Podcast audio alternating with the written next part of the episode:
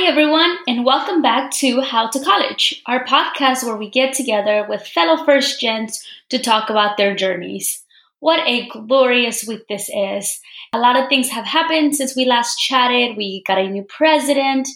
And as a matter of fact, in the first couple of days, the president announced his new immigration proposal. So this episode is extremely timely as his proposal suggests that DACA recipients might have a pathway to a citizenship but first a residency in the first three years. So that is exactly what we will talk about today. What happens to two first generation college students when they were able to adjust their immigration status and how their education journeys were impacted. So stay tuned.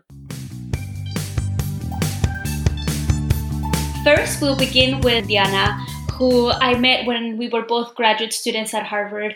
Diana has a phenomenal story, so I can't wait to share that with you.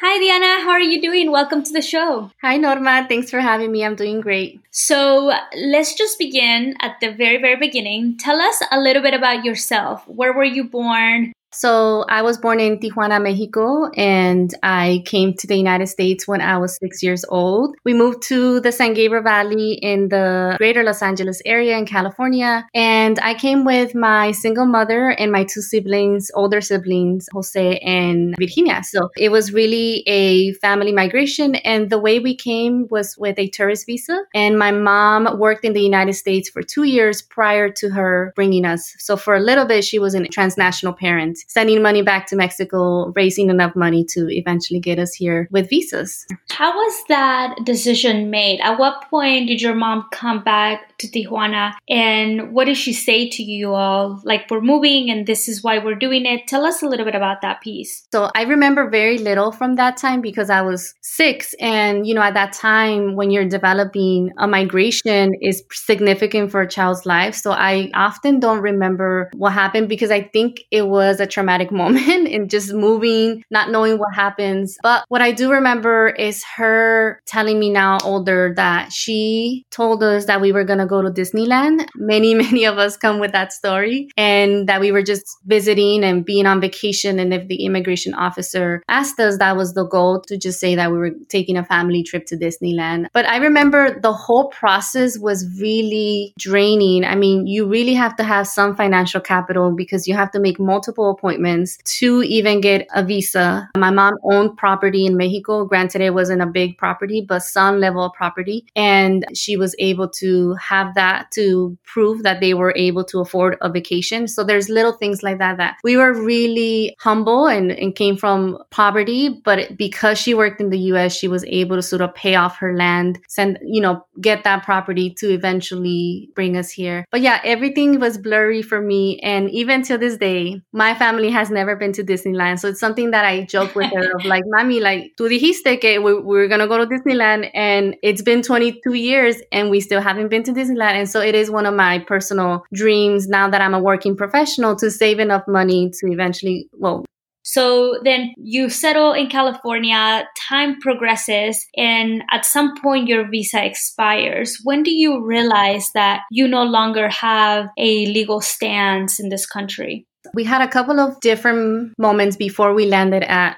losing status. So when I was seven, we went back to Tijuana to renew our visa. So it was about that time to kind of make sure that all the paperwork was good enough. We actually got stuck in Mexico and I, for the first time, went to Mexico schooling for a couple months because we weren't able to come back smoothly as we had thought. And so I had to spend a couple of months there. I don't remember how long, but I remember my mom being very stressed about like this wasn't part of the plan. We were just supposed to come, renew our visa, and then go back to start, you know, public education in the United States. So once we finally were able to be unstuck and come back to the States after renewing our visa, we had about 10 years. And I remember in so in 2008, uh, I was a sophomore. My brother was a junior. He was pretty committed to the college going process and he researched himself, you know, how do we make it to college? He told our high school counselor, you know, this is our situation. I'm undocumented and I want to go to college. And a typical story, they say you can't go to college, you can only go to community college. So, right at this moment, my brother is a pretty smart kid and he is self driven, self motivated. He did a bunch of research and figured out we could go to private schools. And even with our immigration status, if they're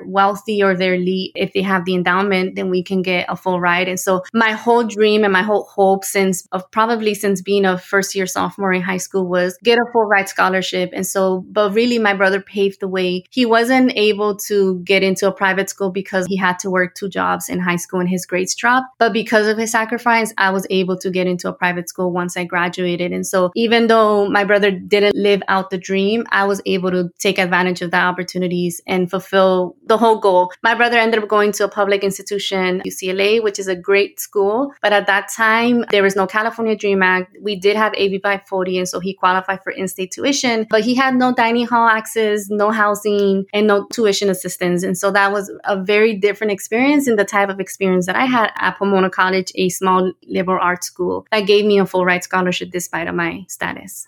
So I actually did not know all these things about your brother who sounds freaking amazing. So let me ask you, where do you think that came from? Like what sparked his interest to say we are doing this college journey in spite of our immigration journey? Was it your mom? Was it a counselor? Where do you think he got that idea from?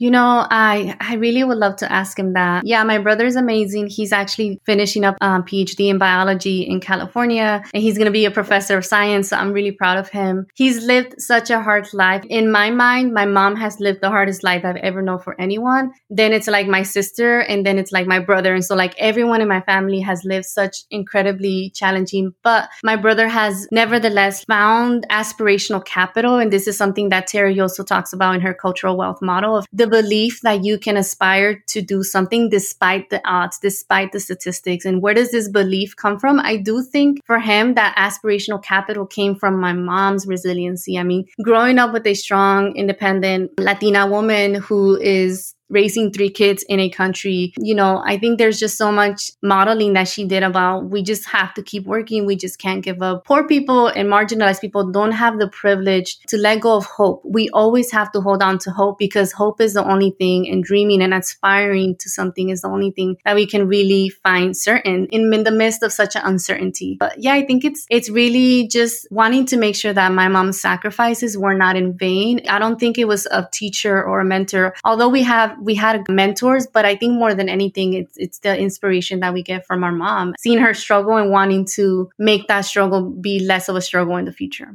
So, why did you think that education would essentially alleviate that struggle? Because, as you know, in this country, there's a lot of people who still think that education is not necessarily the way to go for a lot of students. So, there could have been a lot of ways to alleviate poverty, right? He could have gone straight to get a job, but there was an investment that I think he saw and that you saw. And I'm wondering why you think he saw education as the avenue to a better life. Yeah, I can definitely resonate because one of my mom's sort of friends from Tijuana, they both met in the States, but they were both from Tijuana. We grew up with them. And so they're kind of like our pseudo cousins. We actually, all of my cousins stayed in Mexico. So this is the immigrant family that I grew up with the most and that we would hang out like if it were just family members. And we were all undocumented. We were all born in Tijuana and we were all growing up around the same time and going to school around the same time. And so in comparison to my childhood best friend and her family, my brother and I's trajectory went a completely different way than their trajectory, but we had very similar sort of circumstances and choices that we could make. I think where this desire came from is we both loved school. Where like my childhood best friend, they didn't really enjoy school. For me, for us, my brother and I, we felt like school was an escape from our reality. We couldn't control finances. My mom always struggled to pay rent. My mom always struggled to put food on the table. But somehow we could control our grades. We could control our ability to perform and in right to assimilate, to learn the language, to get good at a system that rewards achievement and hard work. And this idea of meritocracy is something that we believed in. I think it was the sense of like America can give you an opportunity to start over and to do something with yourself. Now that I'm an adult, I obviously have a better sense of systemic injustices and things that make it harder for us to achieve. But at that time, we truly believed that if we wanted to go to school, if we wanted to study, there had to be a way. It can't be that we can't just waste our four years of high school. The thing about my brother and I is we were both competing for the best grades. And so we were top of our class. Even in middle school, we got like the most awards when we graduated from our middle school. And we would always compete. Like I got more awards than you. And then, you know, vice versa. And it's not like my mom ever gave us, you know, dinero or domingo for getting grades. We didn't have a domingo. We couldn't afford that. But it was a sense of like both of us motivated each other because my mom actually, she never really motivated us to go to school or to study hard. She just worked really, really hard to put food on the table. And so for us, it was a sense of like, we have to make her life better by being good students. And I think we both found ourselves to be very smart and intelligent and hardworking. And we get that from both of our parents. So part of it could be genetics, part of it could be immigrant struggle. You just have to keep going. I think for us, we never saw the choice to just work because that wasn't working. My mom took us to a factory job that she worked. It was a newspaper factory when I was 12 years old. My brother was 14 and she put us to work. We used to work every Sunday from like 11 p.m. to 6 a.m. and we used to go to church right after work. And so we were desvelados. We didn't have any sleep that night. And she would tell us, if you guys don't go to school, you guys are going to have to work these jobs for the rest of your life because this is what I have to do for the rest of my life. So I think, and someone could say those are really traumatic moments for children, but those moments were the moments where like we get it, like we understand what we have to do. Yeah, for sure. When I was, I think I was maybe nine or 10, my mom used to take me to go clean houses with her, and I hated it. I hated it. I was just like, oh my gosh, like I don't want to do this. Like, obviously, I love my mom, I respect her profession, but she, that, that was basically the message, what your mom said as well. Like, if you don't get your act together through school, these are the types of jobs that are waiting for you. And if, and if you like them and they make you happy, go for it. You don't have to study that hard. But if you don't like them, and luckily I didn't, then you you really have to hustle. And so that it's really funny because I, I think immigrant parents in their search of inspiration, in their search of wanting a better life for us, um, sometimes do push the boundaries a little bit, you know, where anybody looking from the outside would be like, hey, that's child labor. What are you doing? But I think they have their own ways to teach us lessons. And, and I appreciated that a lot about my mom because, gosh, like if you asked me to go clean a house or read a book, any day I would rather read a book. Exactly. And because we both had moms who clean other people's houses, we have tremendous respect for the service industry. I mean, there's that value that you gain of like the people behind the scenes are regular people that we grew up with. You know, these are our heroes, our sheroes. Yeah, definitely. So you go to college and you start your journey as an undocumented individual. And then somewhere along your college journey in 2012, President Obama comes out at the White House and he announces DACA. Obviously, you qualify for DACA. So tell us a little bit about what your DACA experience was like. What kind of doors were open to you? How did that essentially transform your life?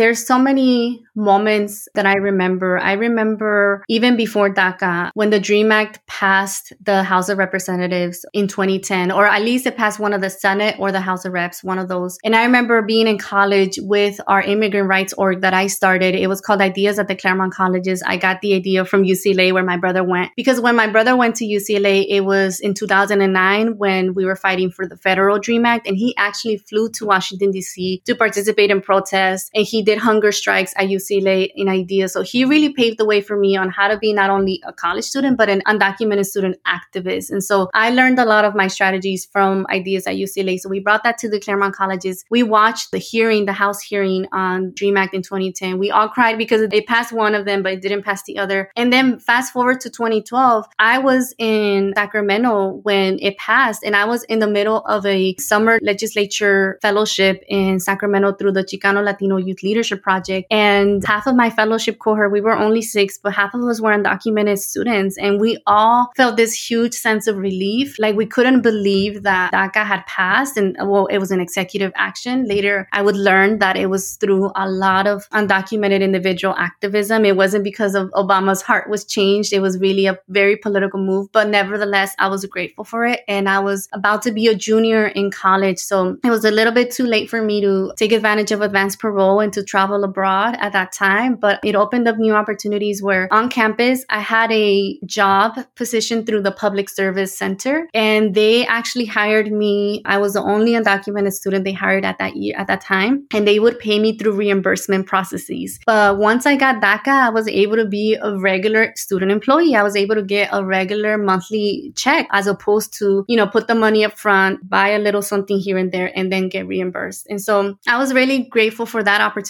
The other thing, I was able to get my driver's license right away. And that was a big moment because it was my first government ID that I had from the state. So I had a matricula and it was a whole thing to get a matricula at that time. I even remember Norma, like I went to the Los Angeles embassy to get my Mexican matricula and passport when I was 18 years old with my mom. And they questioned if I was Mexicana because I'm so light skinned. And so they literally told me, Are you sure you're in the right place? And I was like, I w- Why would I be here if I didn't have to be here? Like, who chooses to stand in line for four hours and then potentially get a government ID, right? And so there's all these things that happen. But up to 2012, when I got my license, it just opened up so many opportunities. But one thing I will say is college mentors and staff members at that time were critical in my life. So to get my biometrics, they actually, I, I went to school in Claremont, California. It's 45 minutes from downtown LA. We lived in Koreatown. My mom had moved. So we lived in Koreatown at that time. So my biometrics appointment was all the way in Koreatown in that area. And I didn't have a car at that time. And it would have taken me three to four hours to commute from Claremont to, because the, the tra- public transportation is just a, a hot mess in California sometimes, SoCal specifically. And so one of my professors, he was my thesis advisor and just a great mentor. I had told him about my DACA biometrics appointment and he said, actually, I have that day off. I can take you. And um, at that time, I was not thinking about all the power dynamics and everything. But what I was grateful for is that on the way to LA, my professor of history took me. He coached me on how to even encounter the biometrics place. He's like, you're going to go into the immigration center. How are you feeling? Like he was just providing such moments of reflection. And, and he told me, this is just the beginning. Like you're going to get your DACA work permit. You're going to have protection from deportation. And then this is just going to morph into something more permanent. Like he's like, I'm so excited for you. This is amazing. I'm so honored that I can be a part of it. Like he truly felt like a true mentor, someone who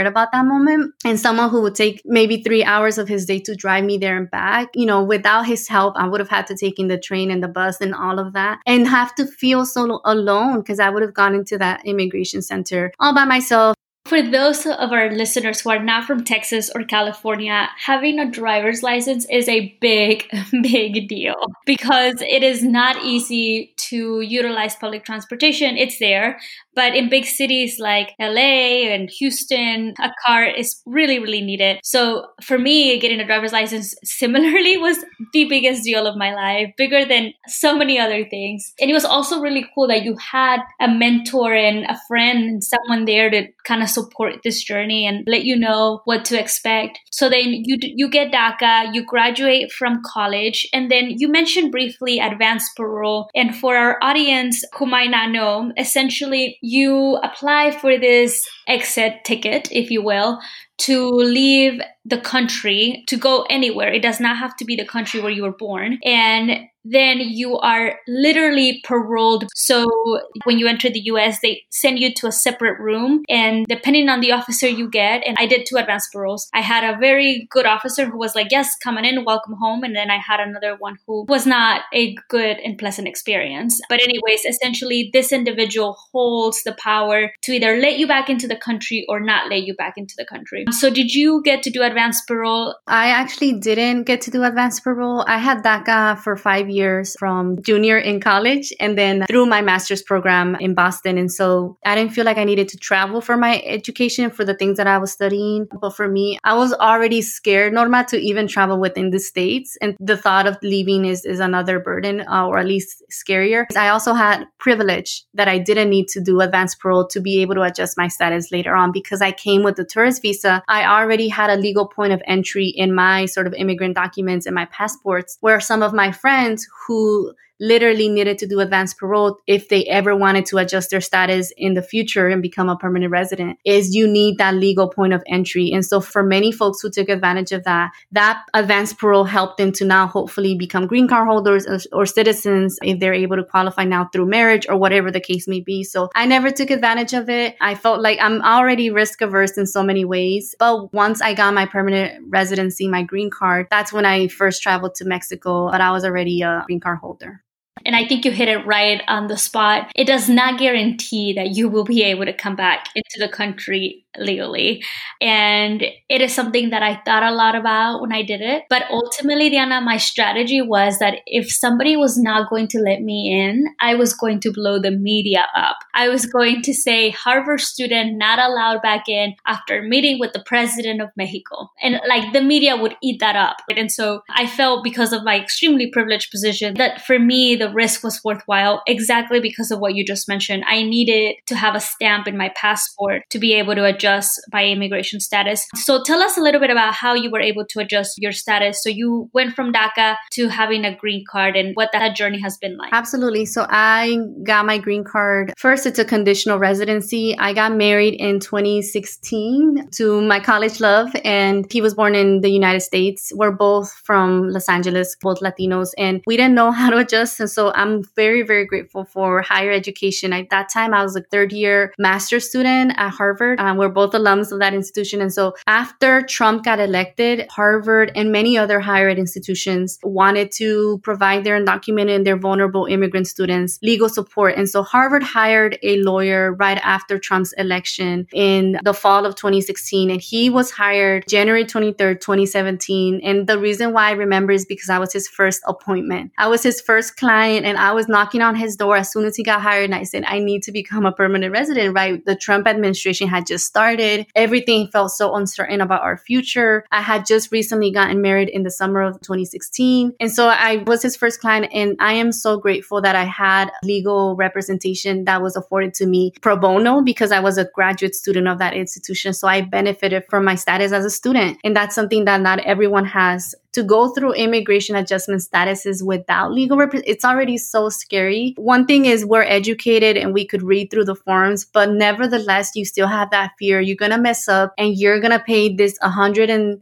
you know, thousands of dollars and then not get something right. And so I think it was just so much emotional labor and anxiety gets dedicated to applying to things. I qualified to become a citizen and I have to do that on my own, my own citizenship application. And telling you the truth, Norma, I haven't had the emotional capacity to fill out my own citizenship form. I just like the thought of someone else doing it for me because it's just easier. But I'm no longer a student, so I have to do it on my own. But yes, I think once I got married, it was a pretty smooth process going from DACA to conditional permanent where you're a permanent resident for two years before you get the full permanent residency because, you know, they always want to validate marriages. They want to make sure that everything is real. And so we had to show proof of living together and having financial costs together. We were both broke college grad students. And so we didn't have a lot of financial things to share at that time, but we started living together and we like started to, we made a trip to New York together or and New York is only like four hour, $20 bus ride from Boston. And we had a bunch of pictures from our um, two years of dating and our like six years of friendship. And so for us, it was pretty legitimate. And my lawyer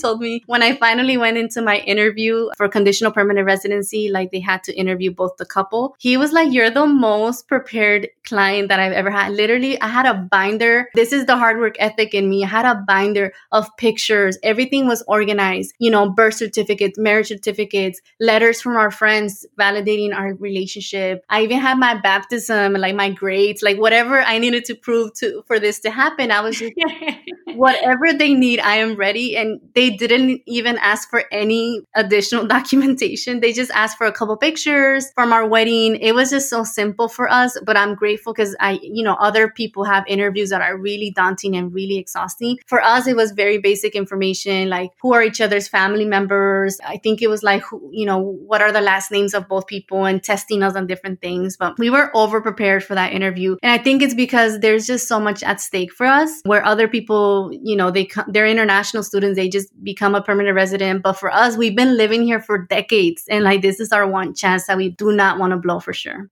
So, how do you think your perception has changed from having DACA, which was very uncertain, to now being a permanent resident? Do you think psychologically something has changed? I think the biggest change is my ability to travel. I mean, the ability to go back to Mexico. I've only been once because I just became a, a resident, a permanent resident. Actually, this year I just became a full permanent resident. So I have my 10 year card. But before that, I had conditional. And it's so recent. It's been the last two years are really reflecting what, what it means to be post undocumented and what it means to unlearn some of the trauma that I've lived with. Granted that I have light skin privilege. I've been light skin all my life. And although I've been scared of police and authority my whole life and enforcement and ICE and La Migra, I realized that they're not scared of me because of the way that I look. And so there's that sense of self awareness of there's already this light skin privilege that I have. And now to add legal resident privilege of like, wow, I have the ability to travel without really, well, without really fearing my travel. I, I mean, when I first traveled with my me- Mexican passport from LA to Boston, when I was visiting the prospective grad program that I was going to attend, I was so scared. I was trembling. Like I gave my Mexican passport to the, the little agent. I don't even know what they're called. And I just didn't say anything. But again, it was this reminder of, are they to flip through my pages and find that I don't have a visa and like those type of things. But like now, like I give my Mexican passport because I still have a Mexican passport. I don't have a US passport, but I know that I have a permanent resident green card that I can show if I got questioned. I mean, there's so much legal privilege there. I think the difference is the psychological unlearning takes a little bit longer. And I don't think I'll ever get to the point where I forget what it's like to be undocumented. I mean, it's so woven into our lived experience and 20 years, maybe with 10 years of actual awareness of it and the pain of seeing, even when I watch TV shows and immigration comes up, like I'm just so vulnerable to whatever is presented on media. And I will always identify with the community because it's my people. It's one of the identities that has formed me the most. One of the experiences that I'm most proud of. Like I definitely have gone from being afraid to now being like unapologetic and also being an ally. And I think learning how to be an ally to the very community that I am a part of, even though I am not undocumented anymore, I am recently formally undocumented. And I know that I will eventually become a citizen and I will always be committed to being an advocate for this community. I think this is the community that I'm like dedicating my whole life and my career and my future. I just don't think that you can forget about it unless you were never really identifying with the movement. Once you're a part of the movement and the, it's the community that embraced that made you feel like you belong, then you, I, there's a sense of we'll always be giving back to this community. So I think overall, a lot has changed physically and like legally what I can do, but I think unlearning and healing. I'm going to therapy now, like the healing from some of these things and the fears that we learn to be normal and accustomed to is something that's going to take more time. But I think over time and as I give back and I support undocumented students in my profession now, it's such a great experience to be able to say, like, I've been there. I know what that's like. I'm not there anymore because I have my status fixed, but I, I know exactly how you're feeling. And maybe not exactly because Trump's administration has been so horrifying and terrifying for our community, but I can resonate very strongly in the way that my colleagues who are student affairs professionals could never resonate.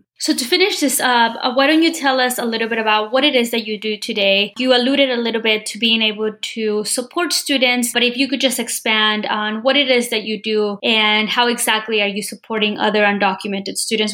I work in student affairs, particularly in diversity and inclusion, where I support marginalized students like first generation low income students, undocumented students, students of color. I have the privilege to supervise an internship program of 20 interns who are amazing, phenomenal students who do dialogues, who do trainings for student orgs, and who do programming in the resident life. And so I've been able to be exposed to a, a couple of different parts of higher education, and I completely love it. I'm really grateful to be in the field that I'm in. It's it's a giving profession, service profession. I feel like I am in the right place at the right time right now, but I'm also excited for the future when I think about doctoral studies and to do undocu research to study the population that I most closely identify with, right? I'm, a, I'm Latina, I'm first gen, I'm a, uh, formally undocumented. And I think being able to do research by our people, for our people, and the nuances that we can bring up. I can think of our dear friend Carolina Valdivia and the work she's doing and her PhD at Harvard Graduate School of Education. Now she's a professor. I mean, Those are the type of things I might not go on the faculty side, but I want to go on the higher ed administrative side. And I want to become a dean of students. I want to become a senior leader in colleges and universities and potentially even a president of a university one day because I think I don't want to limit myself, but I also feel like we need these institutions of higher learning to be run by people who resonate with the most marginalized communities and who can make institutional policies that can pave the way for other college and universities to also admit undocumented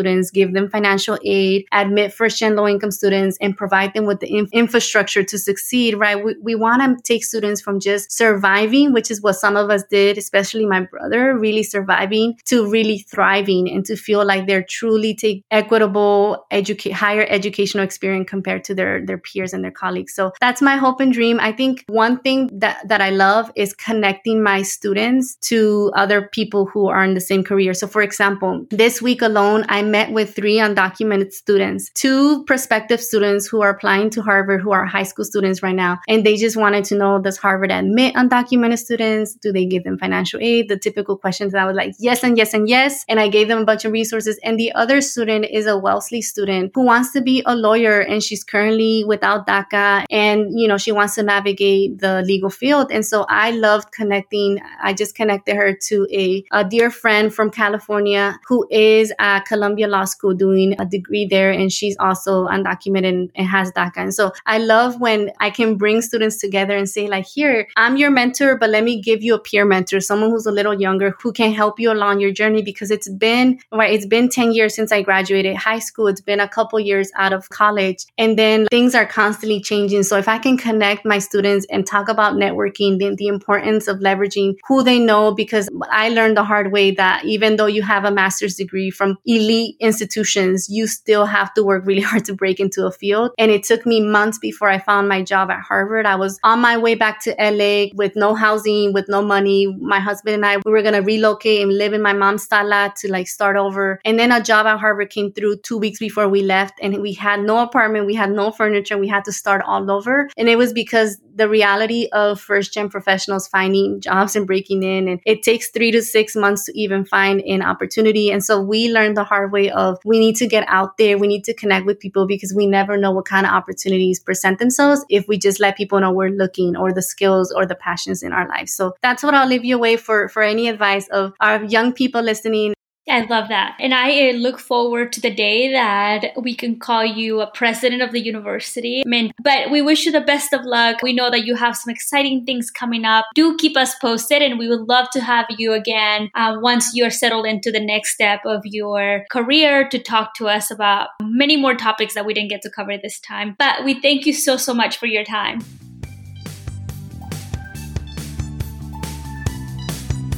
Next, we'll hear from my other good friend, Annie, who is an immigrant from Pakistan. And I met her when I did a program at the University of Texas.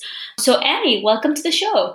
How are you doing today? I am doing really well. I'm so excited to be here and talking with you.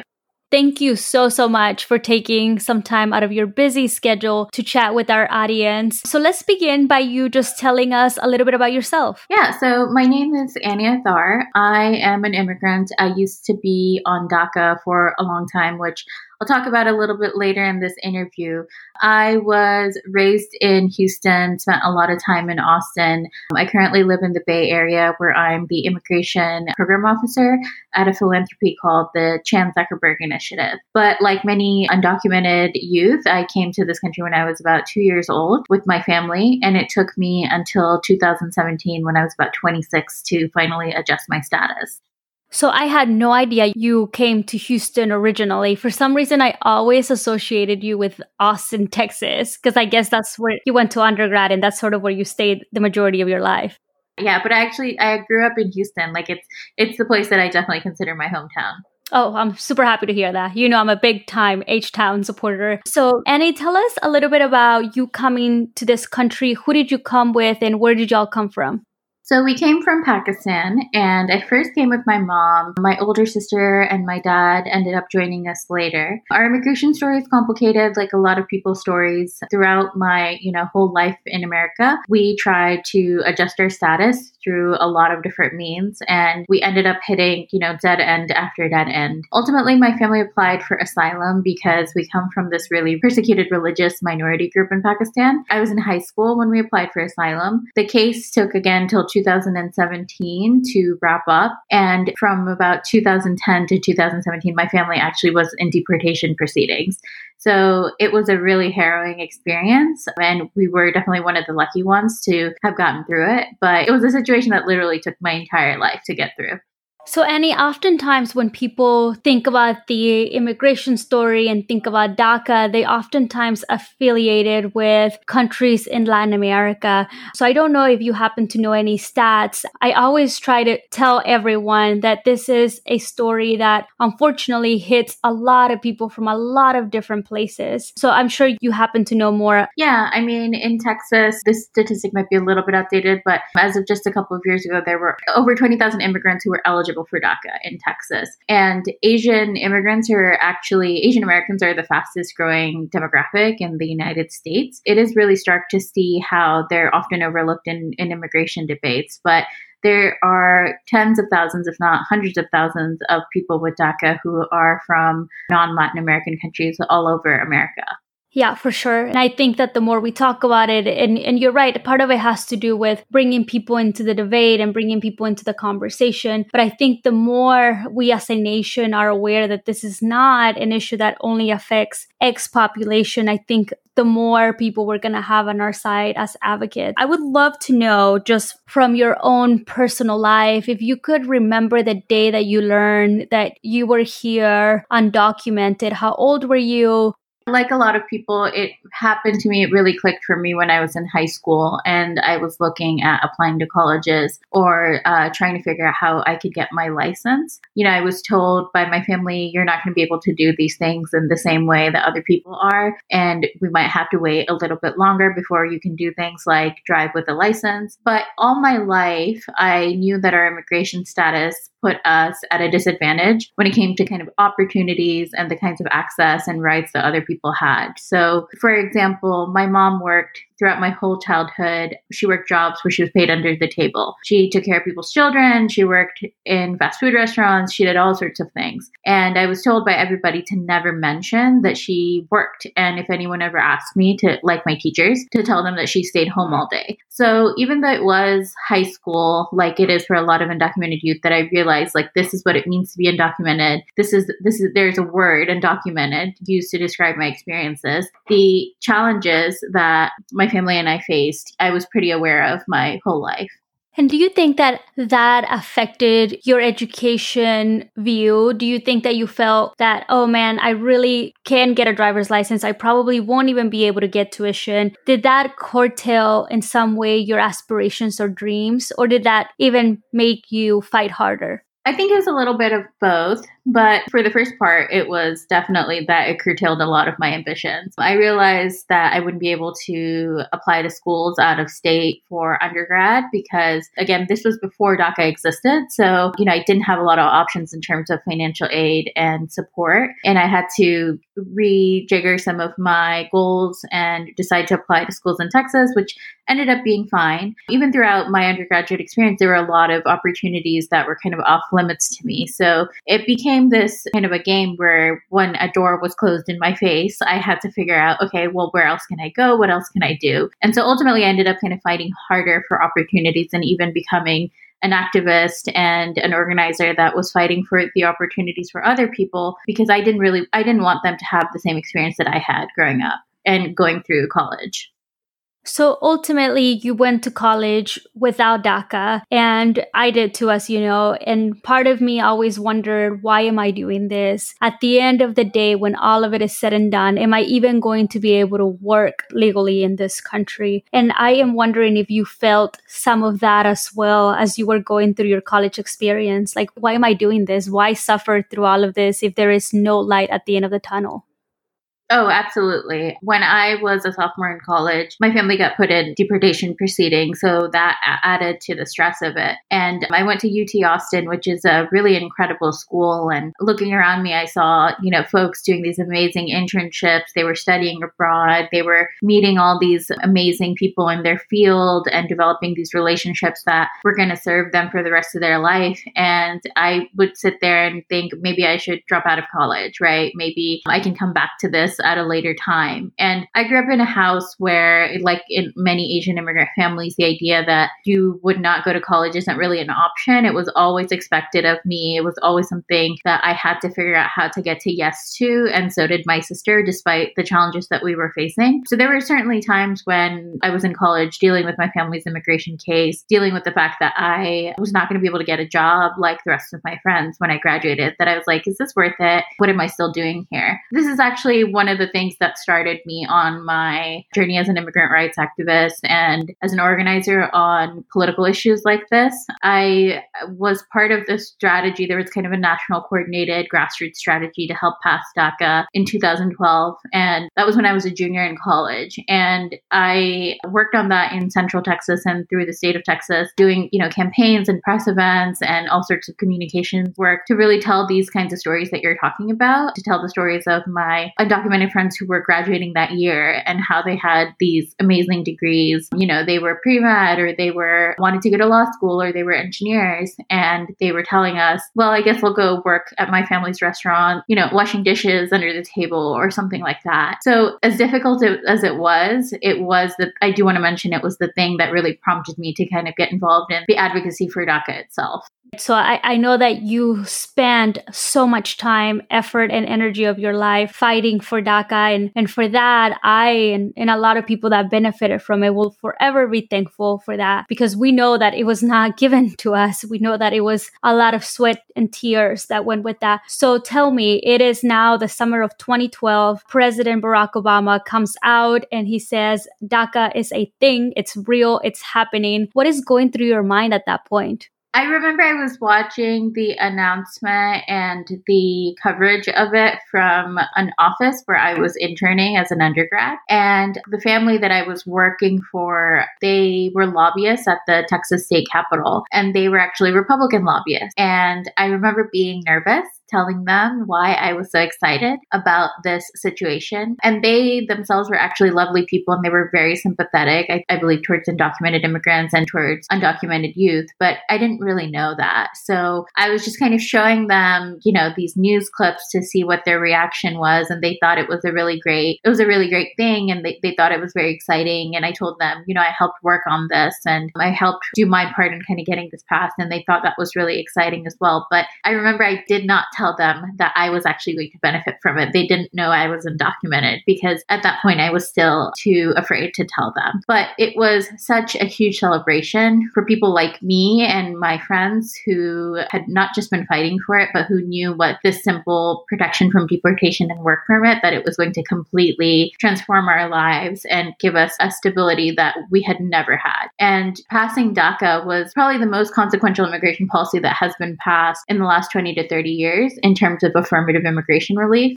So, as somebody looking outside in, I, I can only imagine how this looks, right? Like, this is democracy at play. This is people voicing out what we need and what we want and what we deserve and actually happening. I mean, as you know, policy takes such a long time. And so, this is, as you mentioned, a moment in time where this idea of a democratic involvement where people and government sort of speak and draft together, it's magical and, and it happens and then the moment came where we realized not everybody qualifies, which was extremely heartbreaking. But obviously, as you mentioned, it was transformative for many of us. Um, so tell me, how did it transform your life?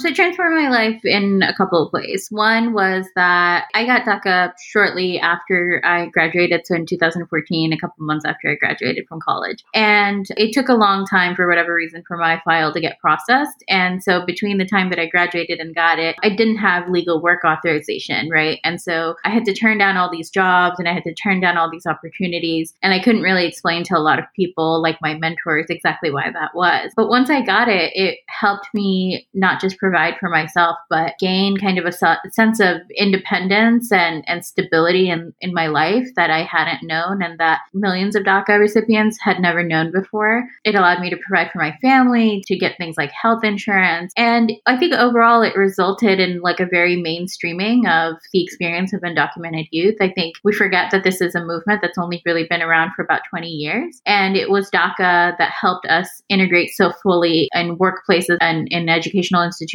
and in the rest of, you know, in the rest of our communities that it showed a lot of people what we were talking about when we said that the immigration system was broken. And it really increased the kind of support that people had for undocumented youth, which helped us win on a variety of other kind of campaigns and issues as activists and organizers and political strategists. And then another way that it really benefited me was, you know, I mentioned that my family was in deportation proceedings for about seven years. So once I got DACA and my sister got DACA, we were still in a situation where our parents uh, had formed formal deportation proceedings filed against them. And they would be given kind of like a postponement, uh, prosecutorial discretion for about a year at a time. And so every year that their case was coming up, uh, my sister and I would have to help do outreach to members of Congress to get like letters of support for their case. And one of the things that, you know, they would always mention in their letters was this family has two daughters on DACA. And that should show you that they are like a part of America. They have like a home here they have like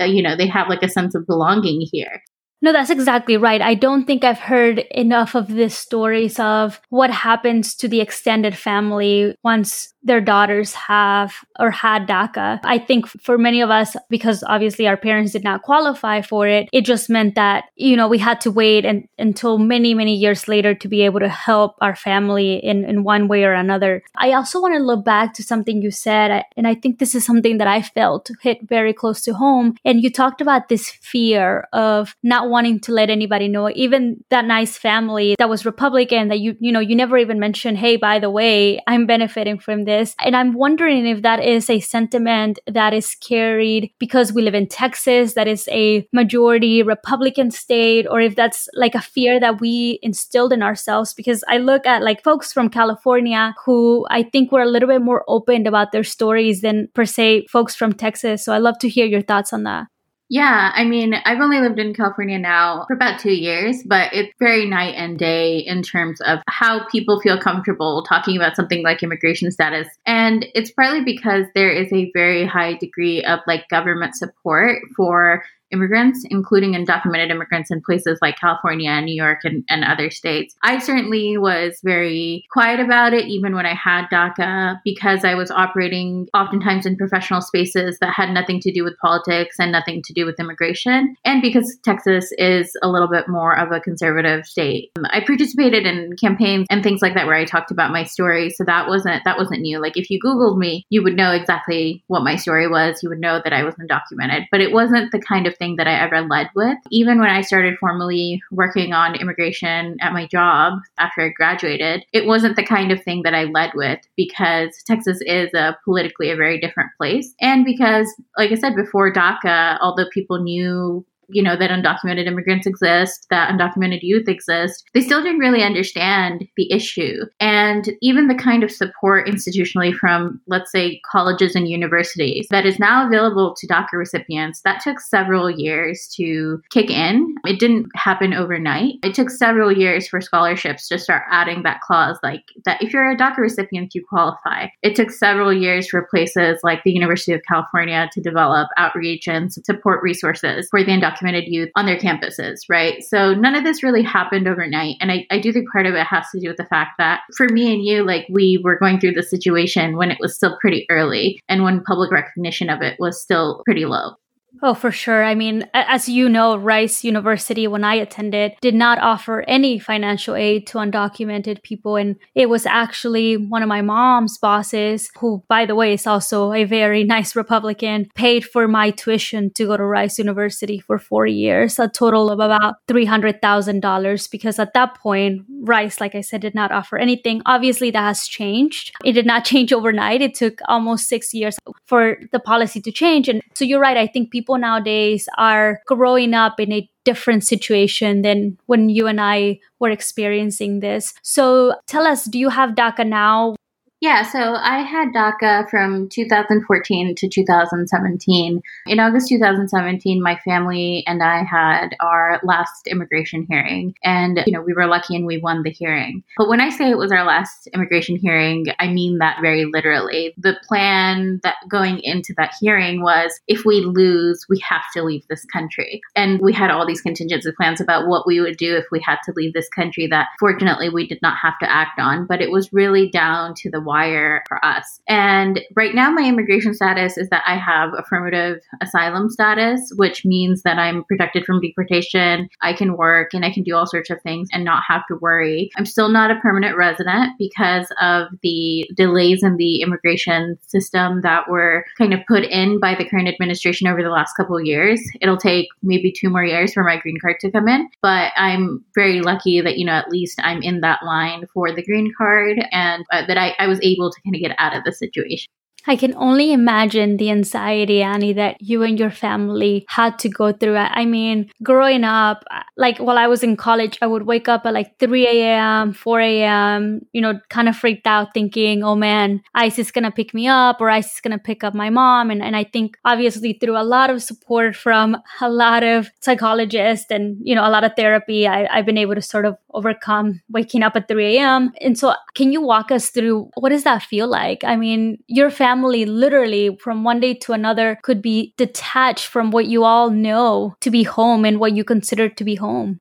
Yeah, it was. I you know I can't. It's really hard for me to express the anxiety of those uh, last two years before that immigration case because every decision that I wanted to make in my mid 20s to grow in my career or in my life, I had to think about, well, what if I just end up getting deported in when our case is heard, right? So I always make this joke to my friends, or they remember the story that I used to tell all the time about how I didn't want to get a sofa and buy a sofa when I when I moved in 2016 into my own apartment because if I just get deported, what am I going to do with the sofa, right? So it seems like a really banal example, but it extended into every aspect of the decisions that I made. You know, I stayed at certain jobs because it was safer for me and my family for, for me to be working at a certain kind of place uh, while we were going through this experience. I, I wanted to go to graduate school since I think I was about 26, 27, and I realized that I couldn't until I had the immigration case wrapped up because, again, what would happen if I put in all this effort and money to apply to graduate school and then ended up having to move to a new country and help my parents start all over in, in you know, the third country of their lives. So it was very paralyzing. It was very hard to make decisions. And I had a lot of friends who were not immigrants or, or didn't know the scope of what was going on. So it was also just really hard talking to them about it because they didn't have any kind of frame of reference for what my family and I were going through. So once you actually started telling people, do you think they treated you different? I know that many of them could not relate to what you were going through, but did you feel some type of difference when you talked to people about your life? I, I don't think that, you know, the, the people that I'm closest to are good friends. They didn't make me feel any different, but they also just didn't know what to say because they thought it was completely ridiculous that someone could be going through this kind of a situation, right? Like someone who has spent their entire life here, has tried their best, has gone to school and done all these things. They were just completely astonished that we live in a country where the government was going to remove that person if they didn't win, you know, their immigration case in this particular way. So it wasn't that, you know, I felt like I was treated any different by my friends, but they just didn't really know how to relate to me. Professionally, I think it was a little bit different because professionally, if I showed up in certain spaces with my, you know, hat on as an undocumented person, it would have made it really difficult for me to get certain things done at work or with with other people, be, you know, because of the kind of political environment that exists in Texas and the lack of awareness about some of these issues. So ultimately, you moved on to California. Tell us a little bit about what you're up to over there. Yeah, so I got my job and moved to California in late 2018, just a year after our immigration case wrapped up, which I was, you know, really grateful for. I had spent my whole life in Texas and wanted to explore living somewhere else, really wanted to try living in California. And so it felt very serendipitous to get the opportunity that I have. But I was recruited into the Chan Zuckerberg Initiative, which is the private philanthropy of Mark Zuckerberg and Priscilla Chan. And immigration is one of their signature causes. So I'm now uh, basically manage their investments on immigration issues with the goal of one day, you know, passing a bill that will help legalize millions of people who are currently undocumented. So that sounds extremely important. Tell us a little bit more of the everyday. What is that like? What what exactly do you do to ensure the investments will give a positive ROI, right? And, and what exactly does an ROI mean to an immigration policy? That's a great question. So, philanthropy is a very different sort of industry than I have worked on, and I have worked in, in uh, compared to my other roles. And also, on top of that, CZI is a very different kind of philanthropy. They're much more flexible and can do things in a very different way compared to kind of traditional philanthropies, which often don't even get involved in political causes or political issues the kind of theory of change that you know we have that i work on every day is that we need to build public support for immigrants and really show people what the consequences are economically socially and otherwise of not passing better immigration laws in this country. So i spend a lot of my time talking to nonprofits talking to activists talking to other people who are really working front lines on the issue to understand what they're dealing with to understand what kind of organization they have and to see if there's alignment between the work work that, you know, a nonprofit might be doing with the way that we want to invest. Sometimes not just sometimes, often every day, nonprofits come to us trying to fundraise and pitch to us. But sometimes I also have to be more proactive and kind of create a strategy or a set of an approach on investments from scratch. Determining the ROI of these kinds of investments is very different than something like a traditional financial investment because politics is not as tangible of a field and could do everything right and still not get the outcome that you're looking for, which isn't true when you're investing in issues like scientific research or, or other kinds of more quantitative quantitative issues because there's so much in, in the political arena that's not in our control. So, just for example, in the last four years under the Trump administration, we knew it would be really hard to pass immigration reform. We knew that wasn't going to be the thing that we were going to accomplish, but we wanted to work on preserving a political window for that issue. And we ended up investing in a way that really highlighted kind of the consequences and the dramatic effects that the last administration had on immigrant communities to show the country and to show elected officials in Congress, hey, you know, when there is a window to pass this issue, we need to get it done. Yeah, so in other words, just setting the table so that we are, when we're people are ready to actually sit and digest and be ready for some type of policy or law to come through, you all have already set that foundation for that. Yeah, exactly. Yeah, that makes sense. So, Annie, two last questions here for you. Number one, do you consider yourself an American? Why or why not? And then the last piece is if you could leave our audience with one or two tips. We have a lot of listeners who are first generation, who obviously immigration is very tied to their story. What would be that? Tip or maybe advice that you would give them? Great. So, for the first question, which is, you know, do I consider myself an American? The answer is absolutely yes, I do. And there's no, there's, I, I don't think I have any kind of a very poignant answer as to why. The answer is that because I've lived here my whole life and I consider myself an American. And as straightforward as that is, I think that's the point, right? That you have generations and generations of young people and also adults who have lived in this country and who want nothing more than to be recognized as Americans, to be recognized for what they have given back to this country. And right now they, they can't do that. Living in a country for a very long time, establishing ties here, having family here, having a community here absolutely means you belong to that place. And, um, and no other country that I have spent any significant amount of time in, you know, it's, it's very hard for me to say that, yes, for foremost, I'm Pakistani because I was two the last time that I lived there full time, right? So I definitely consider myself an American. As for your second question about what kind of tips or advice do I have for people who might be in a similar situation or who are first generation young people, one of the only pieces of advice that I have for you at this point in time is that you have to remember that hope is a discipline.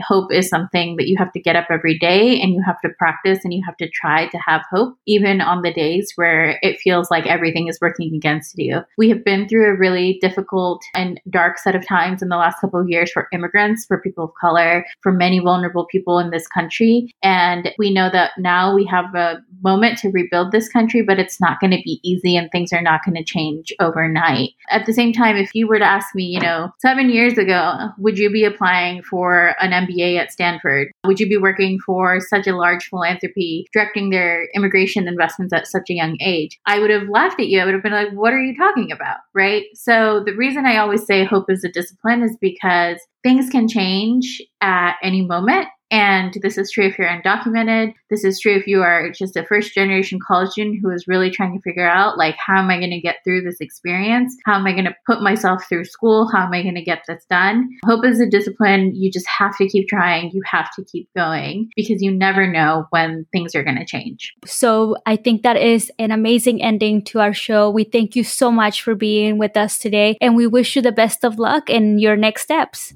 Yeah, thank you so much. So, folks, that's it for today. I hope that you were extremely inspired by these two amazing ladies and their stories. The theme of hope and resilience resounded throughout both of their journeys. They obviously reminded us that being once undocumented not only impacted their educational journey, but it obviously created a lot of trauma. And now they are spending some time healing and going to therapy, which is very, very important for our communities. Lastly, I, I think the key takeaway here is that they continue to be part of this community. And now both of these ladies are huge advocates of trying to pass an immigration bill that is more comprehensive and supporting students in the case of, of Diana. So I hope this episode gives you a lot of inspiration for your week coming up. Until next time.